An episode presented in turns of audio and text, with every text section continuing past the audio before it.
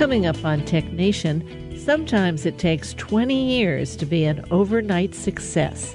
Dr. Jonathan Javitt from NeuroRx Pharma tells us about a scientific discovery which lingered for nearly two decades some 70 boxes in deep storage.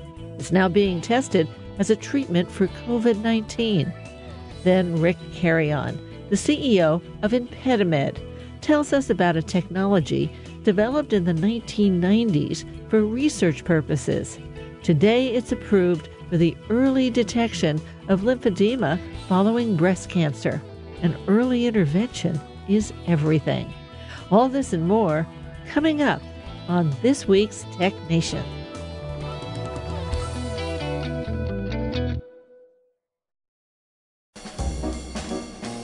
Let's take five with Moira Gunn. This is Five Minutes.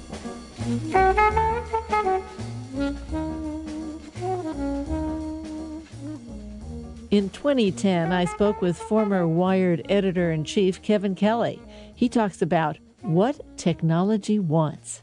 In his opening chapter, Kevin Kelly traces the origins of the word technology. I asked him to start there. Technology is actually a recent word that was first used in English around 1829. And it was um, invented, so to speak, by a professor who was bringing together a bunch of applied art courses your mining, your chemistry, your architecture. And he kind of concluded that, oh my gosh, this is really one subject, and that subject is, I'll call it technology. And um, that word was sort of used a little bit as time went on, but actually I did a analysis of all the State of the Union speeches from the last 200 years, and the, the word technology didn't even occur uh, very often in those speeches until the 50s. And so it's a word that we have only recently applied to something that is actually very old. Well, the 20th century really was sort of the hubris of man and technology. I mean, we're talking about post World War II, just about the 50s, we're talking about an electrical grid that went all over the United States. We're talking about in, in the early part of the century, suddenly we were build, building huge hydraulic dams nobody had ever done before, interstate commerce systems, you name it. I mean, suddenly we were able to take technology, and it wasn't just progress, we were going to conquer anything mm-hmm. in nature. And it was, that was sort of the zeitgeist of the time. Yes, it is. And the cost of that was a lot of environmental damage in a sense of, um, or not even thinking about what the uh, consequences were environmentally. So we had a kind of a reaction, a discovery of, of the consequences of this with Rachel Carson and others saying, oh my gosh, hey, we have to look at this. There, actually is a cost. And that cost still goes on. There still is a cost to it. But I like to think of, um, technology is sort of developmental in the way that there is a progression in a regular organism where they're kind of egg and then you have infant or you know embryo or something and it goes on to a, a childhood and a teenage. And i think in some senses that industrial age of technology was sort of the terrible twos for the technium. yeah. Um, it was very. I, I have no conscious, co- consciousness of the consequences of my behavior. Right, right, exactly. I only want. Yes, right, exactly. Get it, I get it. very, very self-centered, and uh, and brutish, and some kind, and, and kind of um, dirty and grimy. And I think um, once technology reached a certain level of complexity, and we started to kind of import or it started to resemble in some ways an ecosystem or with the internet, kind of like an immune system. And when it reached this level, I think a new facet, a new face of technology was revealed, and we began to see in it as something bigger. We began to see another face in it. We got, we understood that it was not just sort of this inhumane, steam powered, chemical, dirty thing, but actually, at its essence, it was more of an informational thing that was connected to life. And I think my book is, in some ways, uh, kind of illuminating that connection between uh, the system that we're making right now of all these things the World Wide Web, the communication stuff, genetic engineering, with the long 3.7 billion years of life, that, that really the same kinds of dynamics that run through life run through the technium and technology. And that te- the technium is sort of an extension, a continuation of the forces of evolution, and of course the acceleration of them, which is a big thing. You've been listening to a 2010 TechNation interview with former Wired editor in chief Kevin Kelly. He talks about what technology wants. His most recent book is The Inevitable Understanding the 12 Technological Forces That Will Shape Our Future. That's right. If it's tech, look for Kevin. I'm Moira Gunn. This is Five Minutes. Five Minutes is produced at the studios of KQED FM in San Francisco.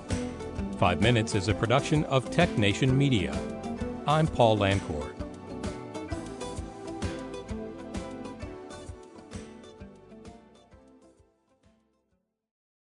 From San Francisco, I'm Moira Gunn, and this is Tech Nation.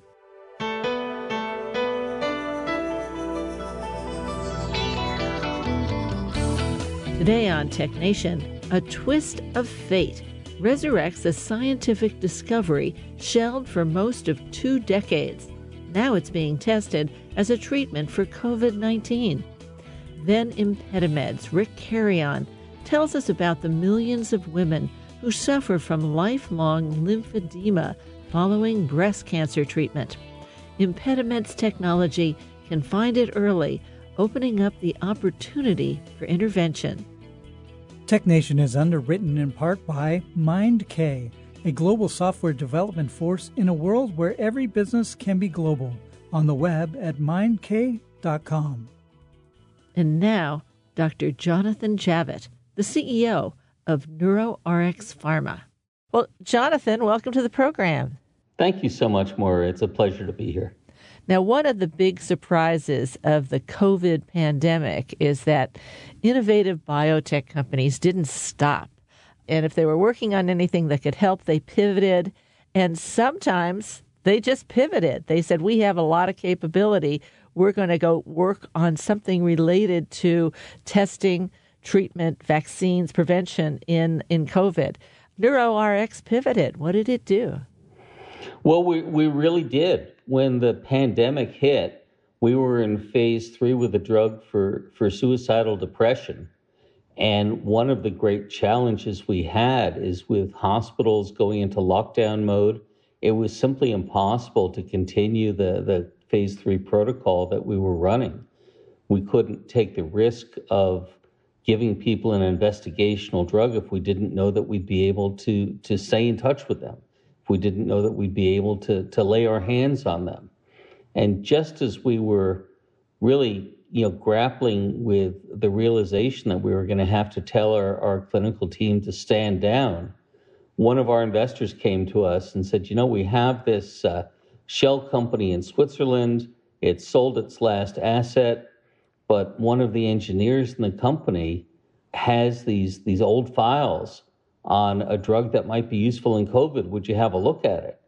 Uh, and uh, sure enough, uh, an, uh, a chemist named uh, Yves Sagot uh, had put together this slide deck talking about how this 50 year old drug, vasoactive intestinal peptide, it's not even a drug, it's a, it's a natural hormone that's made by your body every day, could be effective in treating COVID and vasoactive intestinal peptide. That's that's VIP. That's VIP. It's it's it's kind of a crazy name, uh, and it it took me a while to actually get the whole story because most of the people who knew the story are no longer of this earth. But it turns out that uh, Dr. Uh, Sami Said, who started his medical career in Cairo, uh, came to New York uh, in the, the 1950s, uh, got uh, an internship in medicine at, at, Bellevue Hospital, where, where my dad's still on the faculty, and part of NYU, where my son is doing his first year of internship, and uh, came to be a general doctor, but caught tuberculosis. And by the time he was cured of tuberculosis, he was so interested in the lung that he won a uh, fellowship to study at Johns Hopkins, which, as you can imagine, for you know, a new immigrant uh, back in the 1950s, might have been uh, you know quite a, quite a feat. And uh, w- became a pulmonary disease specialist, became quite well recognized, and had the idea that uh, there must be something that goes on in the lungs, some something that's let loose in the lung to cause this big drop in blood pressure that sometimes kills people who get blood clots in their lungs, something called pulmonary emboli. So he went off to the, the Karolinska Institute in Sweden to find this mysterious substance and kind of got a hint of what it was, but just couldn't buy enough pounds of lung in the local slaughterhouses to isolate enough of it to really study it with the analytic techniques of 1970, which were a lot less precise than the techniques of today. So he realized that it was also being made in the intestine, uh, partly because there are these funny intestinal tumors that cause a lot of flushing and diarrhea. So he uh, he went and bought tons of intestines and was able to isolate and purify this uh, peptide hormone. I, I keep thinking about Karolinska. They didn't know what they were going to get when they when they he, he came there. well, they did. They didn't know what they were going to get, but they have this incredible scientific legacy of one discovery after another, which is why he chose to go there to do his sabbatical. So uh, he and, and Viktor Mutt of the Karolinska Institute identified this peptide back in, in 1970, and know, he wanted to name it very important peptide because he quickly realized that it was all over the body and doing all kinds of different things. And a peptide is just a form of protein? Yeah, it's a very small kind of protein. So pep- peptides are very short proteins.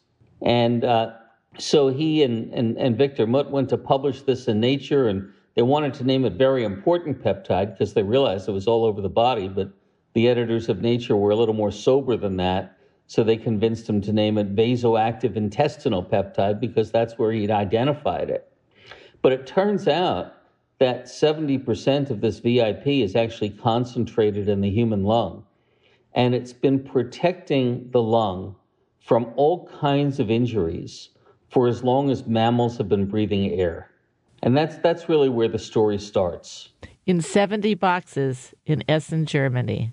Well, it took a while to get to 70 boxes in Essen, Germany. So he made this discovery in, in 1970 and for 30 years, he sat in the laboratory and tested this peptide against all kinds of lung injuries everything from smoke inhalation to inhaling stomach acid to uh, inhaling all sorts of noxious substances, and showed in one experiment after another that this peptide protects the lung against all sorts of injuries.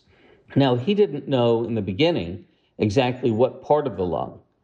And that's where our uh, new research colleague Bob Mason at University of Colorado comes in, because Bob's the guy who discovered that most of the lining of the lung is lined with these fairly boring type 1 cells that just kind of sit there and let oxygen go across. But there are these type 2 cells, which are rare cells in the lining of the lung that make all of the surfactant that's critical to the lung working. So people know about surfactant because everybody's met somebody or themselves had a premature infant, and they know that until you get to a certain number of weeks, you can't make enough surfactant to breathe. But people don't always understand exactly what that means. So it, it's pretty simple. Surfactant is kind of like the soap in a soap bubble it creates enough surface tension so that the little air sacs in the lung can stay open. And without surfactant, two things happen. One is the, the air sacs collapse, and the other is that the air, without surfactant protecting it, can be toxic to the lining of the lung. And the lung is lined by the same kind of cells that cover the front of your eye. And there's probably nobody listening to us who hasn't woken up with a scratchy eye because they their eyelid was a little bit open when they were asleep, or they had a, a dry eye condition, and the, the the cells on the front of the eye, on the front of the cornea, dried out, and they wake up with a, a pretty uncomfortable situation. Well, the same kind of cells, the same kind of they call them epithelial cells, line the lung, and uh, without surfactant protecting them, they really don't do very well if they're exposed to air. So turns out that the, the COVID virus, or what we call the SARS CoV 2 virus, is the fancy word, doesn't attack most of the lung, although it causes profound respiratory failure. Respiratory failure means the lung can't let oxygen across into the blood. What the virus does is attacks these type 2 cells, and Bob Mason's the guy who discovered the type 2 cell in the first place. That that spike that everybody knows on the virus, that everybody recognizes, well, it binds to a very specific place on those type 2 cells, like a key fitting into a lock. And some people might have heard the word ACE2 receptor. Well, the virus binds to that very specific receptor on the cell, like a key fitting into a lock. And all of a sudden, the cell says, Well, I recognize you. You must not be harmful. Come on inside. And the virus does go inside, except it is harmful. It starts to make lots of copies of itself, but most importantly, it shuts down surfactant. So the first thing that happens, and, and this is a little bit heretical, uh, you know, I believe this, and there's a, a bunch of uh, pretty smart pulmonary specialists who believe this, that the first thing that's happening in COVID 19 is you shut down the lungs' ability to make surfactant. And that's why people go into this low oxygen state. They call it hypoxia, where sometimes you can't even walk from your bed to the toilet without falling down on the floor. There's just no, not enough oxygen in your blood to do it.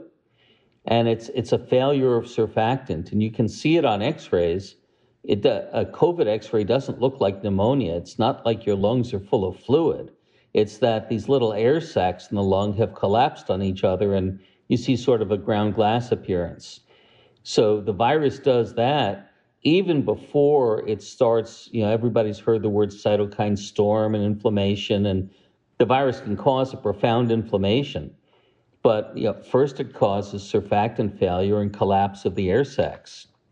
Well, what does that have to do with Sami? It turns out that uh, that VIP also has its own personal receptor on the surface of that type 2 cell. It doesn't bind to the rest of the lung. It binds just to that cell that's being attacked by the virus. And when the cell sees it, it says, You come on inside also. So VIP enters the, that type 2 cell and it increases surfactant production. It actually triggers a gene inside the cell that makes the cell produce more surfactant.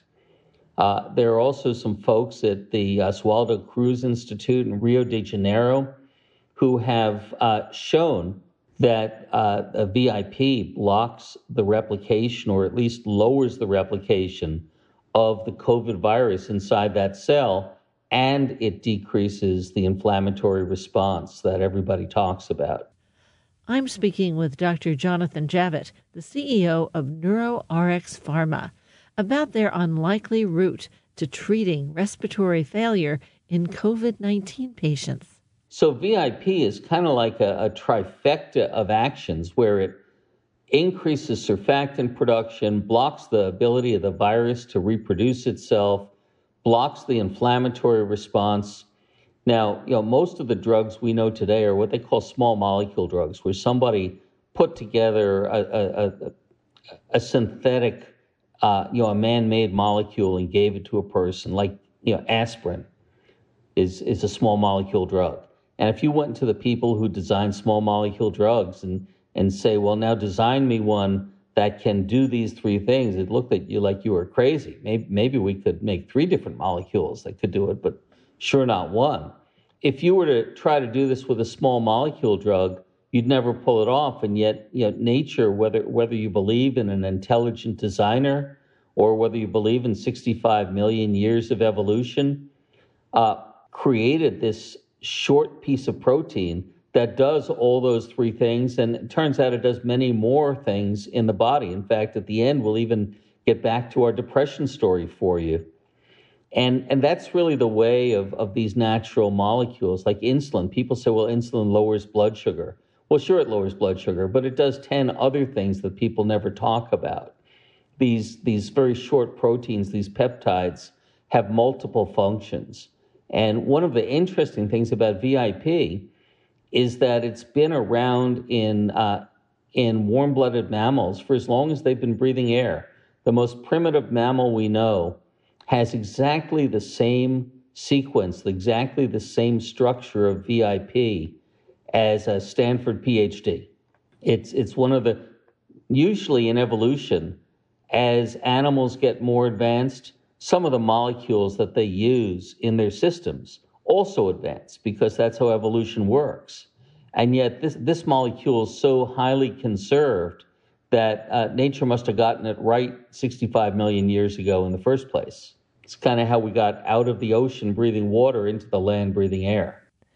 You opened these 70 file boxes from Essen, Germany, Dr. Said's work last March, where, where this recording is less than a year ago. It's like 11 months ago. How did you get from the boxes to here, and where are you now? Well, more importantly, how did this wind up in a warehouse in Essen, Germany? I never even thought of that. Go ahead. yeah. So, so, so, you know, Sami spent the first 30 years of his discovery understanding VIP and finally got to the point where he wanted to give it to people. And he thought he knew it was safe in people. He did all the work to prove it was safe in people.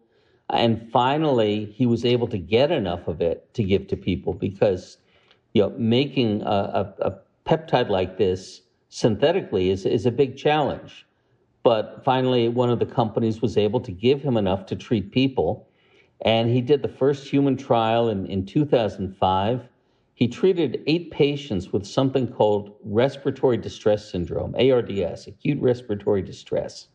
And that's something that kills 250,000 Americans every year. Those are the people who die in the intensive care unit because they had sepsis, most often bacterial sepsis, and uh, it's, it's a lethal condition.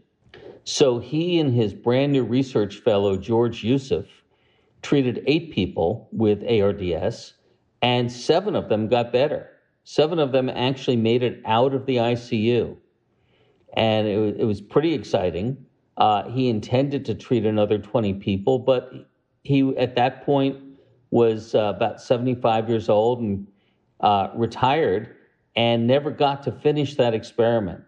And then a, a, big drug company took over the work and they decided that they would focus on chronic lung diseases because uh, it's hard to imagine how you can really be a big commercial success with a disease that's only treated for a couple of days in the intensive care unit.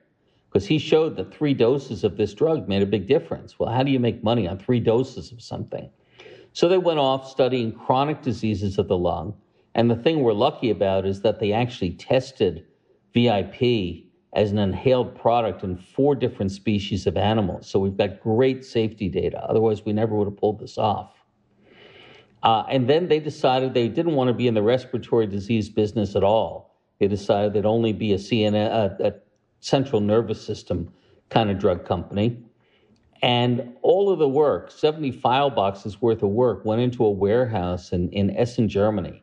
Kind of like some of you, your listeners remember the last scene in Raiders of the Lost Ark, where there's this you know giant warehouse and the, you know, the Ark gets put in a box uh, at the end.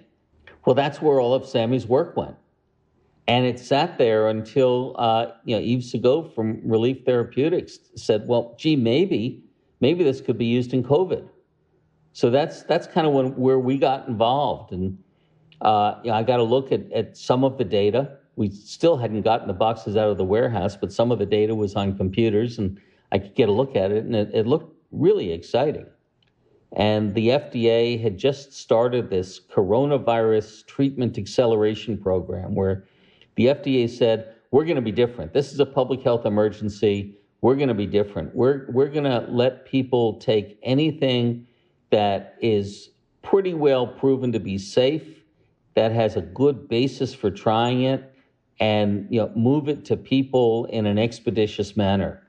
So the FDA gave us a, a, license to test this drug in people. They call it an IND or an investigational new drug license uh, in 48 hours.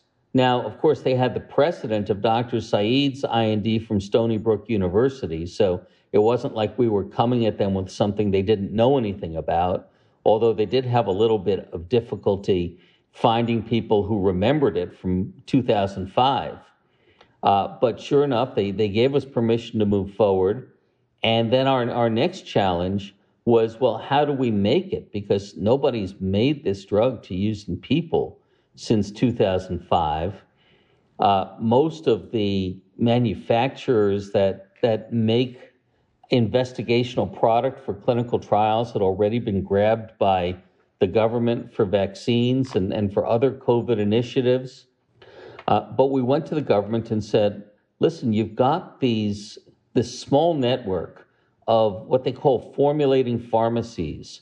They call them 503B, which you know it's government speak, but they call them formulating pharmacies that are licensed by the FDA to make stuff uh, really for almost individual patients one at a time.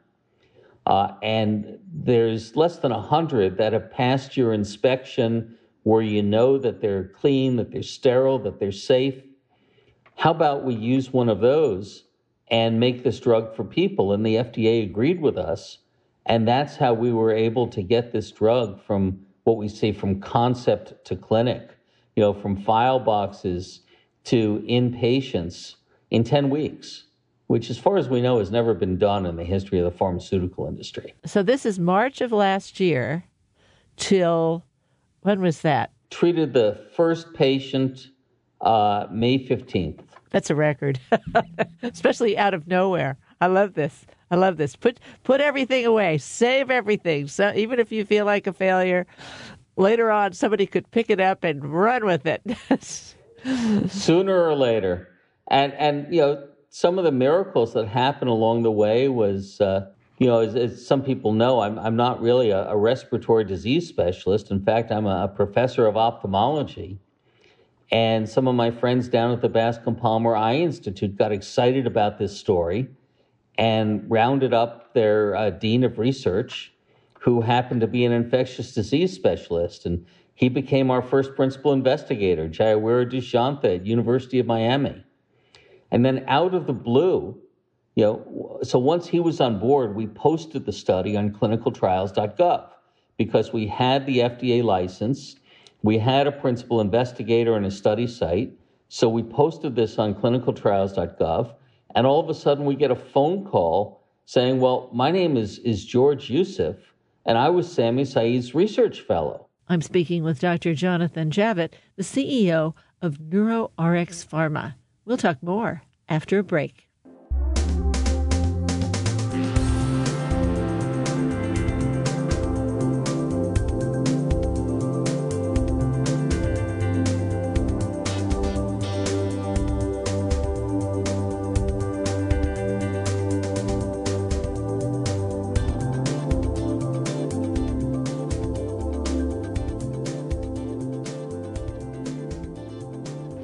Podcasts of Tech Nation are available on NPR One, Spotify, and Alexa Podcasts, among others. Direct links are available at technation.com. In the second half of our show, we'll hear about a technology for the early detection of lymphedema in breast cancer survivors, and it's available nationwide. Stay with us.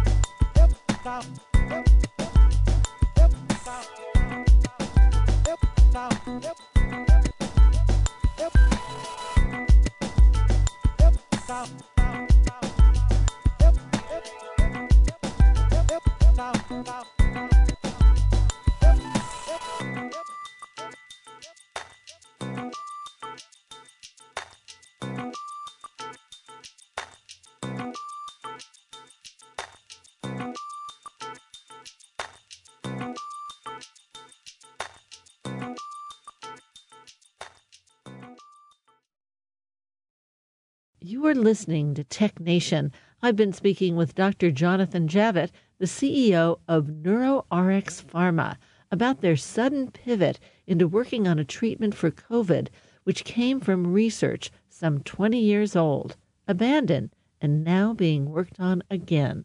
So we posted this on clinicaltrials.gov, and all of a sudden we get a phone call saying, Well, my name is, is George Youssef, and I was Sami Said's research fellow.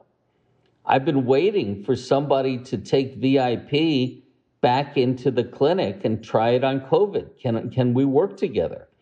And Dr. Youssef is now our, our principal investigator at Houston Methodist Hospital. So it, it, was, you know, almost like, you know, one of these, you know, Ronald Reagan movies, you know, let's paint up the barn and, and you know, it, it just all came together.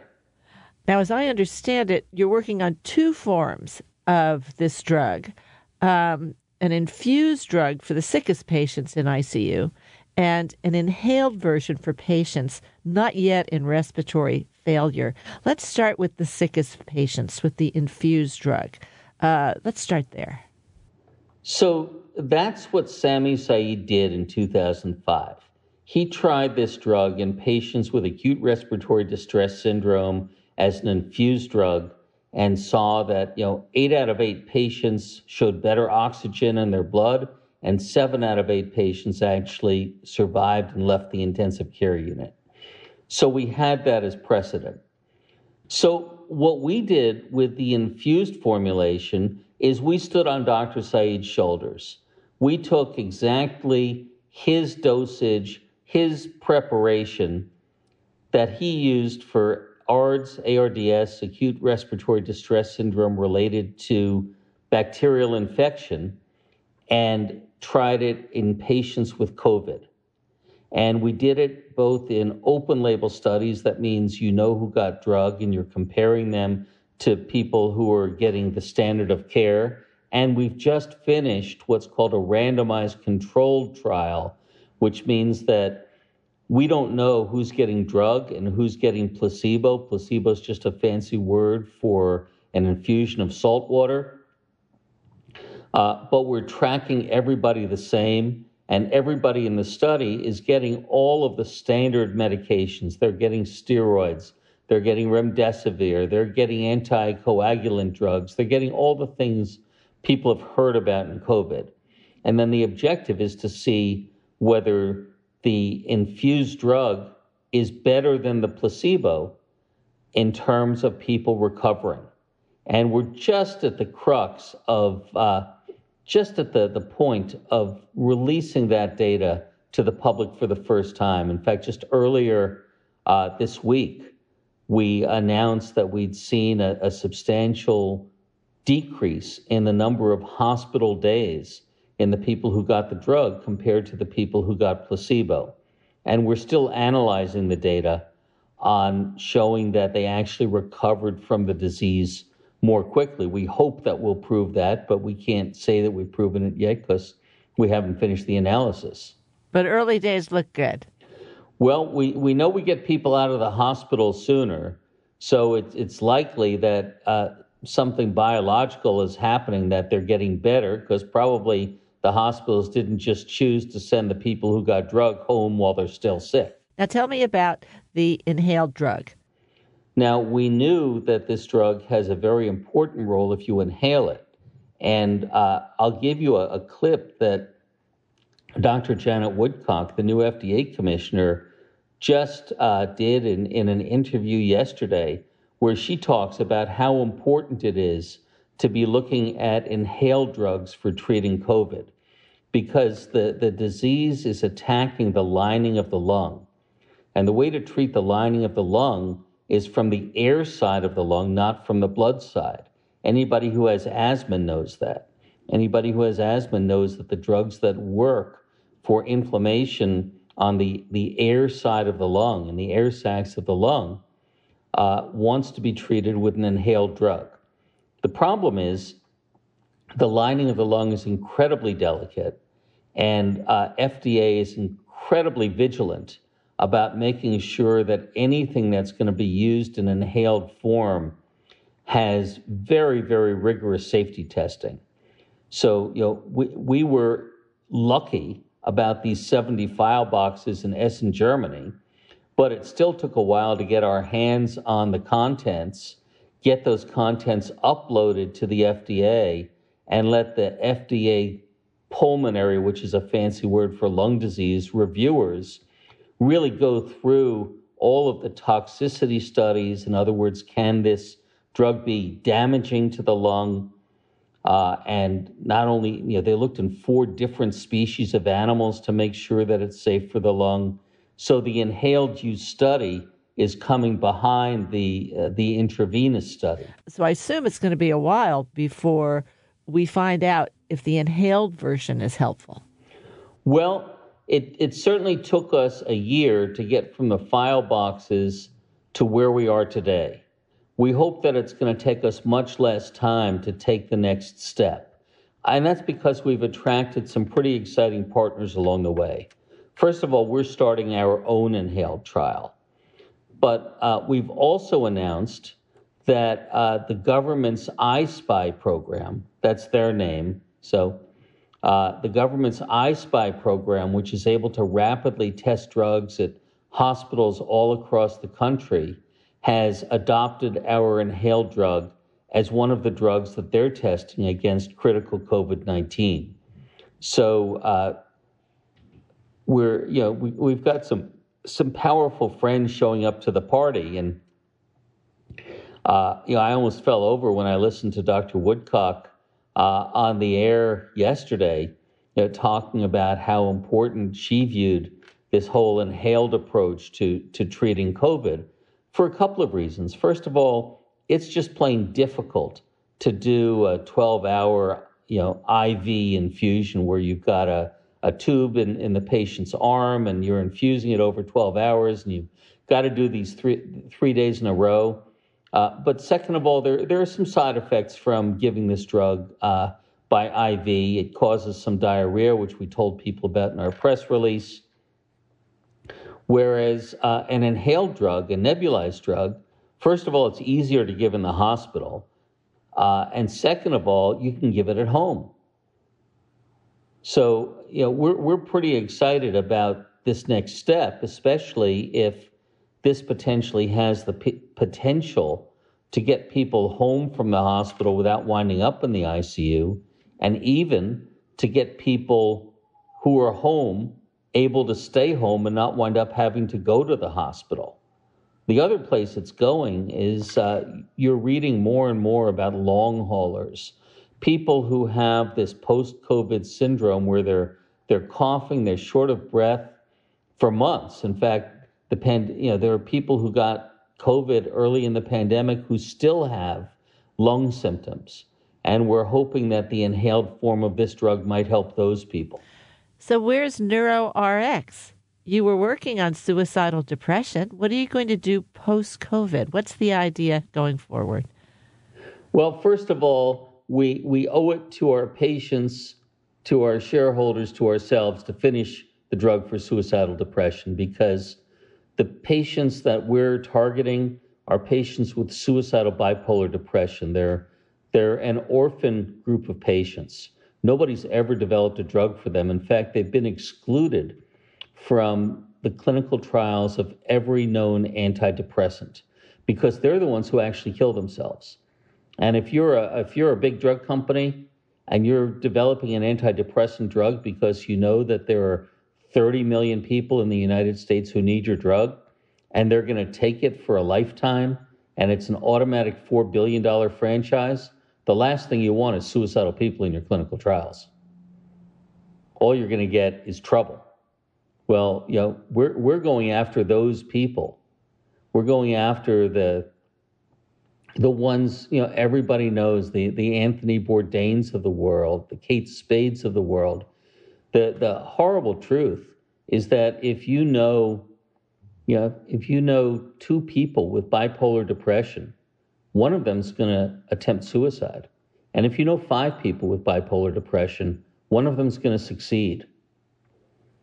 And the, the pathway that this drug uh, uses is a different pathway from all of the approved antidepressants uh, that have come before it.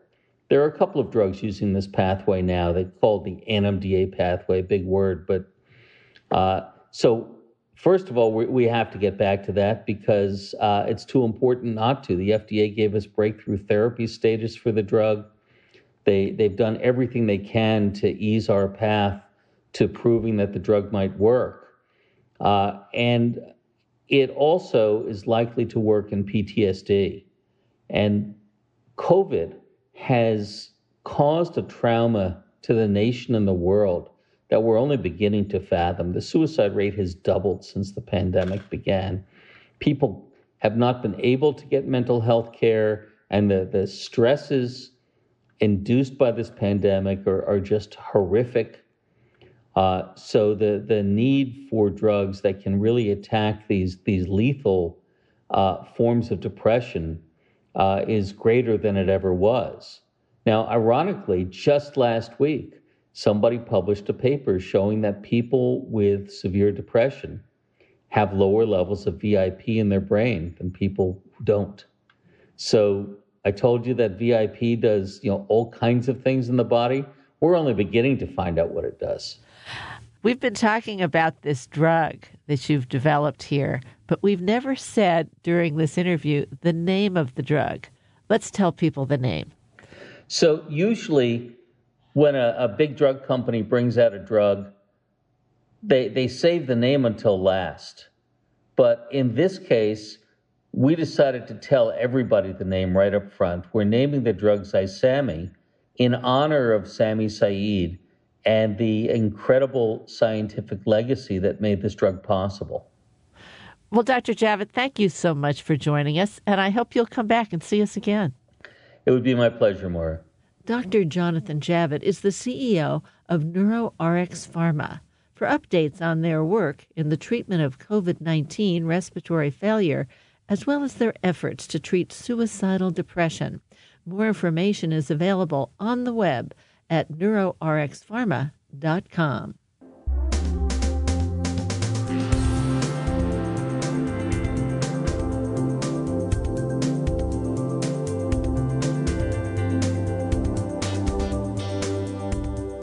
In the three years following breast cancer treatment, a serious condition known as lymphedema can present itself. Once visibly detected, which is the usual case, the condition is lifelong, but with early detection, there can be early intervention. Rick Carreon is the CEO of ImpediMed. Hey, Rick, welcome to the program. Thank you very much, Moira. Great to be here. Now, let's start with some basic facts about the human body. We have lymph nodes. That's L Y M P H, lymph nodes. In fact, we have lymph nodes all over our bodies. What do they do? Well, lymph nodes are used by the immune and circulatory system to really filter out impurities, bacteria, and so forth.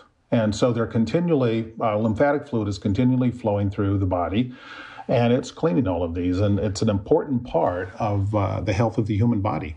Well, we talked earlier um, uh, when you were considering taking on this position of CEO at ImpediMed. ImpediMed sent you to sit in the reception area of a medical office where women who are undergoing treatment for breast cancer were coming in and out. Tell us about that experience. It was very unique. I did not know, as most people don't know, about lymphedema. And so I went to this breast center for cancer treatment and I sat there in the waiting room and noticed that these women were wearing sleeves, just skin colored looking compression sleeves or stockings on their legs and started to realize there was a large number in this center who were experiencing lymphedema. Up to that point, I subconsciously had noticed women wearing skin colored garments before, but I had no idea what they were for. This lymphedema, what has it got to do with breast cancer?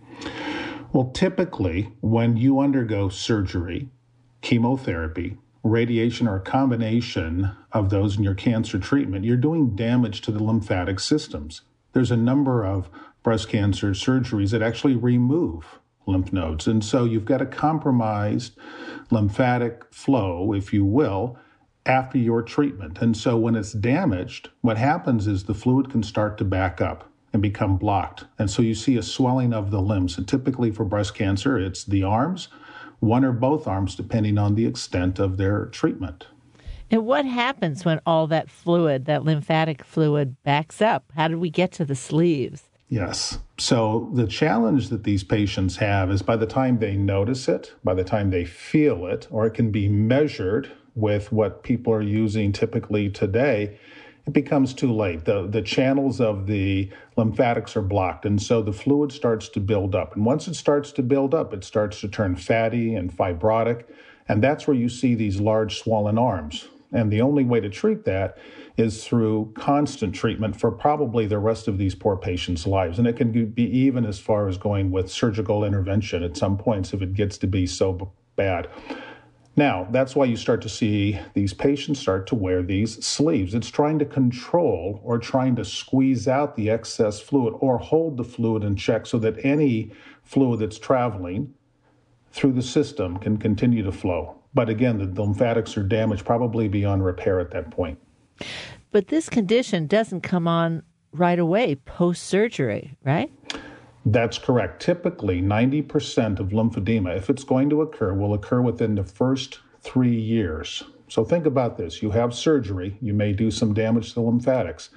Several months later, you may be going through uh, chemotherapy or radiation or a combination. So you continually to do more and more damage to the lymphatic. So again, it could take up to three years for this to present itself.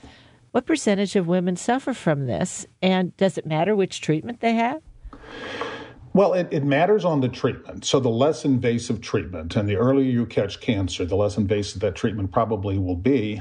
And that typically will have lower rates. But on average, one in three cancer survivors will develop lymphedema in their lifetime. So, today there's almost 16 million cancer survivors in the US. Close to 6 million of those are suffering with persistent, chronic, lifelong lymphedema.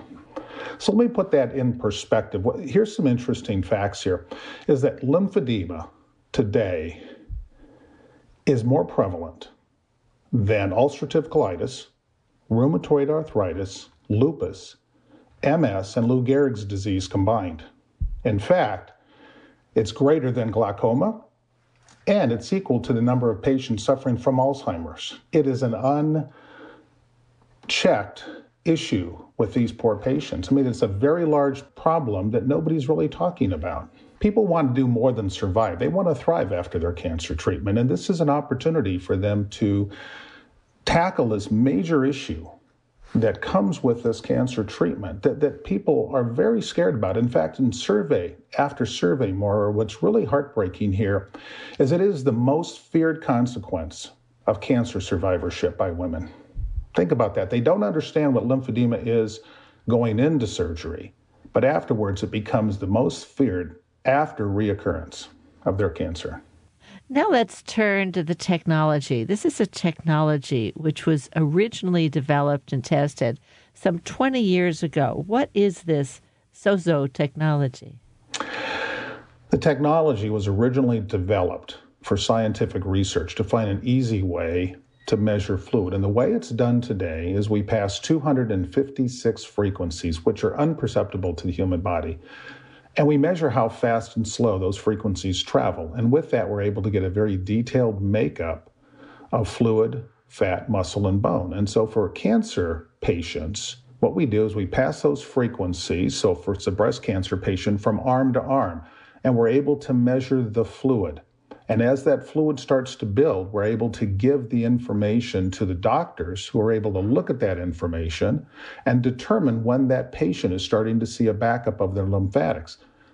We catch it at such an early stage that if caught early, that patient wears a simple compression sleeve for up to four weeks, 12 hours a day, and all of the clinical data we have now will show that we can reduce or eliminate lymphedema in 81 to 95% of the time. So catch it early, but it's the same sleeve?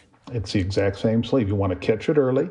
You want to put the sleeve on. And what the sleeve does, it compresses the fluid, allows, uh, allows the fluid to, to start to flow again, and then that patient can return to a normal lifestyle. Now, that means they're still at high risk. We don't cure lymphedema, but we catch it at such an early stage it doesn't allow the channels to be blocked or that fiber to build up, as we talked about earlier. It's, it's really remarkable. Like anything in medicine, you catch it early, you treat it effectively, you have much better outcomes. Now, I saw a picture of this, and you stand on it in your bare feet and you hold on to the handles. Is that? That's correct. You got to take your shoes off? You got to take your shoes off. And, and the reason we do that is we're passing these frequencies and getting the information that allows that physician to make that determination of, of the fluid imbalance throughout the body. But more importantly, if the patient has undergone gynecological or prostate cancer and they have lymph nodes removed out of their groin area, we need to tell which leg may be at high risk and which one may develop lymphedema or which one is developing lymphedema. So, by standing on this device, we're able to do all of those sweeps at a single moment in time and get a baseline and use those measurements for the rest of their cancer treatment, which typically lasts several years. Now, some women, unfortunately, have to have both breasts removed. You can't really compare one side to the other, can you? Great question. And so, what we do, instead of using the ineffective limb for somebody who has only undergone removal of lymph nodes on one side of their body, we use the we use their legs. So, if I've had a double mastectomy, I've had uh, lymph nodes removed from both sides, chemotherapy, radiation, we use one of their legs as the baseline. So we, we know the ratio of fluid in their arms to their leg. We know what it's at a normal state because we've done that test pre surgical. And then every test throughout, every test done afterwards, our algorithms already, the device automatically detects it and starts looking for a fluid imbalance of that ratio between the arms and the legs. And it's very, very effective. Like I said, our studies show um, a, a high, high success rate with reducing lymphedema. How much fluid is too much fluid? Well, we detect down to two and a half tablespoons, so very little fluid. You start to get above that, then then you start to run into trouble at that point. So we want to detect it at the lowest level. So we detect that small fluid shift. Now imagine this: two and a half tablespoons spread out through an entire arm.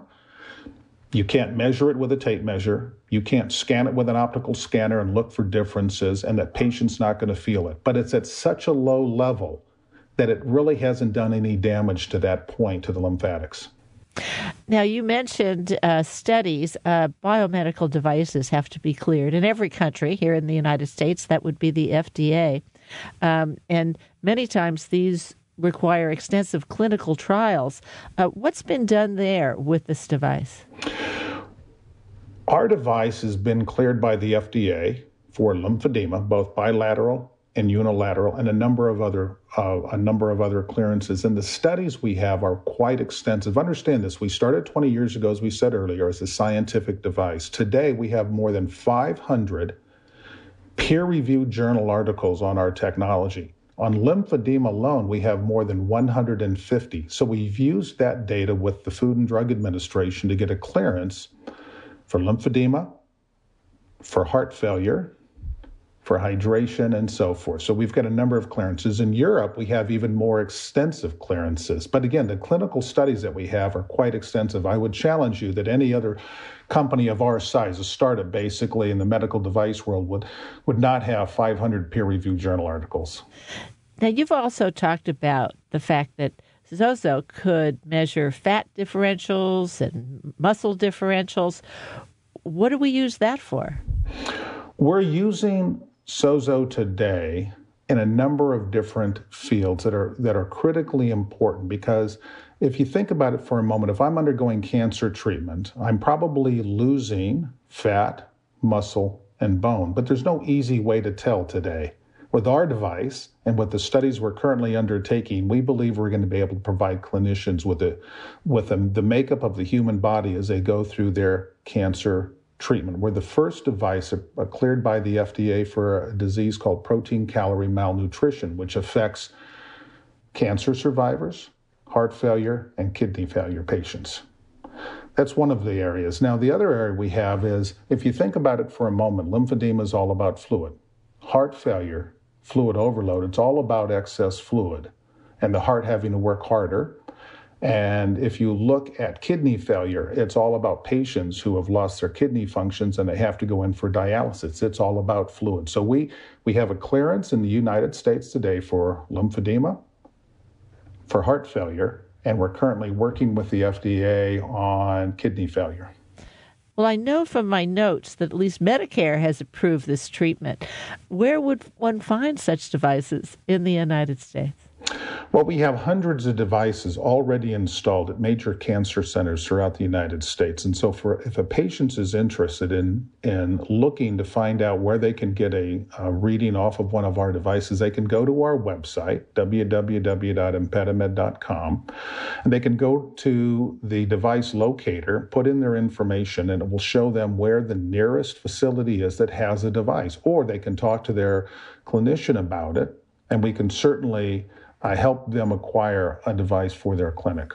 Now, let me get this straight. No matter whether you're checking uh, fluids, you're checking muscles, you're checking fat, you just stand on the device, bare feet, hold two handles with your hand for 30 seconds, and you feel nothing.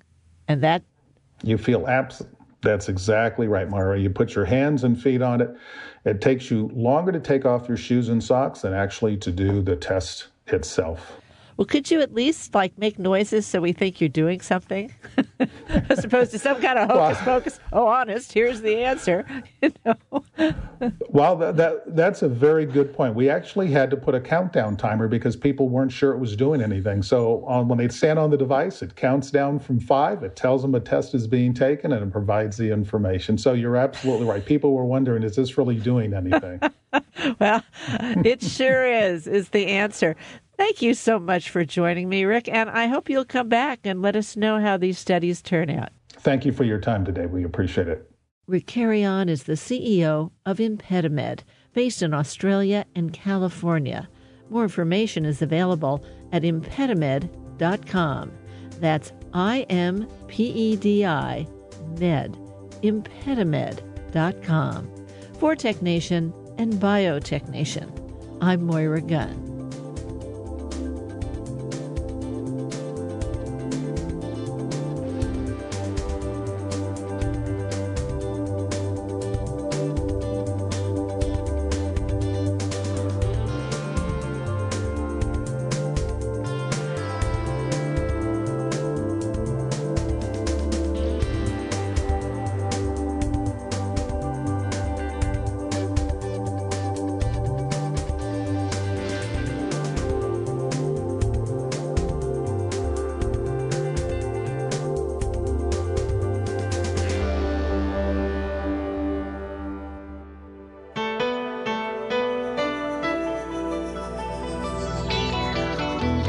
Tech Nation and its regular segment Biotech Nation are produced at the studios of KQED FM in San Francisco. Executive producer is Matt Gardner. The director of technical production is Monty Carlos. And audio engineers include Howard Gelman, Seal Muller, and Larry Upton. Our theme music was composed by Ann Nachtrieb Zessiger and Robert Powell, with title creation provided by NameLab Incorporated of San Francisco. Program information and internet audio is available on the web at technation.com. Tech Nation and Biotech Nation are productions of Tech Nation Media. I'm Paul Landcore.